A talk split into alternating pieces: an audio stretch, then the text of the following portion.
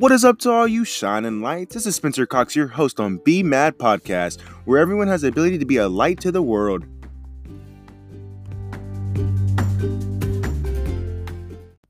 Welcome to episode 11 of the Be Mad Podcast. Hope everyone is safe and doing well because we are still living in these crazy, crazy times. We're still living in this coronavirus era and it's doesn't seem to be getting that much better. So I just hope everyone is uh, being safe and doing well. Now we have reached month six. We we're we're officially halfway through 2020, and we have spent four of those six months, rather four of those six months of it either forced in our homes or scared to come out of them because of a health crisis going on.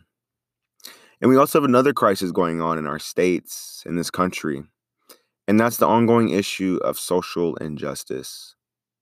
Every day when we turn on our TV and watch the news, we hear about the COVID 19. We hear about the deaths that come with it, the surges and the declines.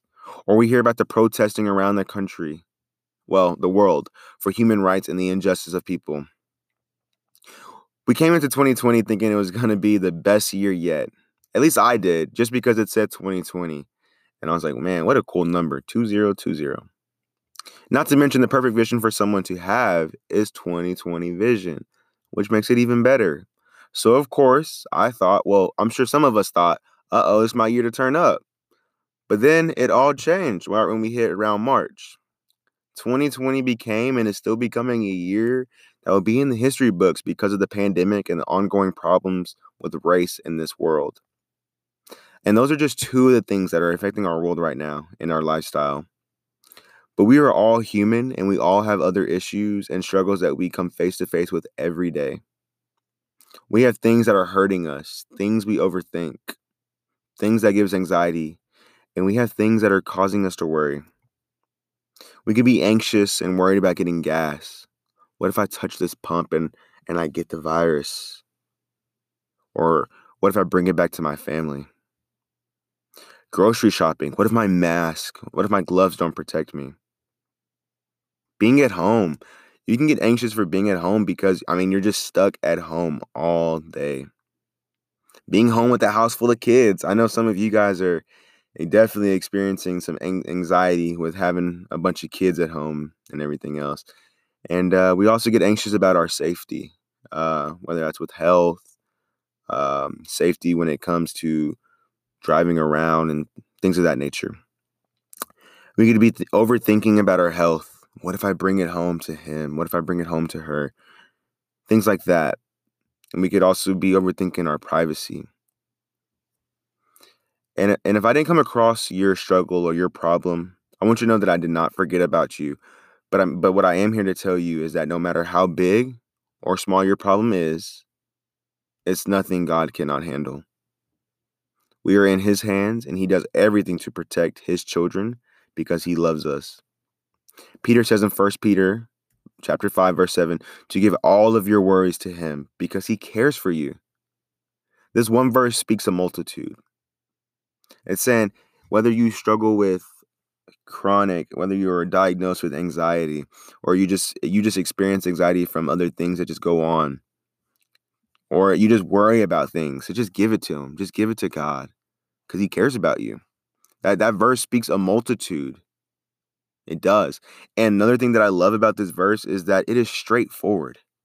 It tells us as Christians to give all, not some, but all of our worries, our anxieties, and our struggles to God. We, as people, are, are going to experience anxiety, struggle, hardship, worry in our lives. It's a part of the world we live in.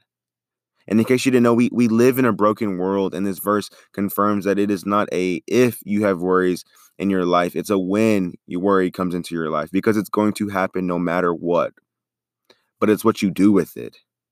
When you begin to experience anxiety or worry, how do you handle it? I'm asking, how do how do you handle uh, being faced with anxiety or worry? Do you keep it in and to yourself, or do you entrust God with it? Do you do you give it to Him so that He He can care for it? Because in First Peter verse uh, chapter 5 verse 7 says again i'm gonna say it again it says cast all of your worries to god because he cares for you So while you may want to hold on to it and not let it go, I'm telling you now, just give it to God. Give it to Him. This is no thing but a chicken wang for God. He loves you and cares for you. So cast all your worry, all of your care, and all of your anxiety unto God. He wants you to because He cares for you and He wants you to be worry free. So before I finish, I want you to repeat after me. I'm going to say it and then hopefully you will. All right, I'm start. I know anxiety and worry will come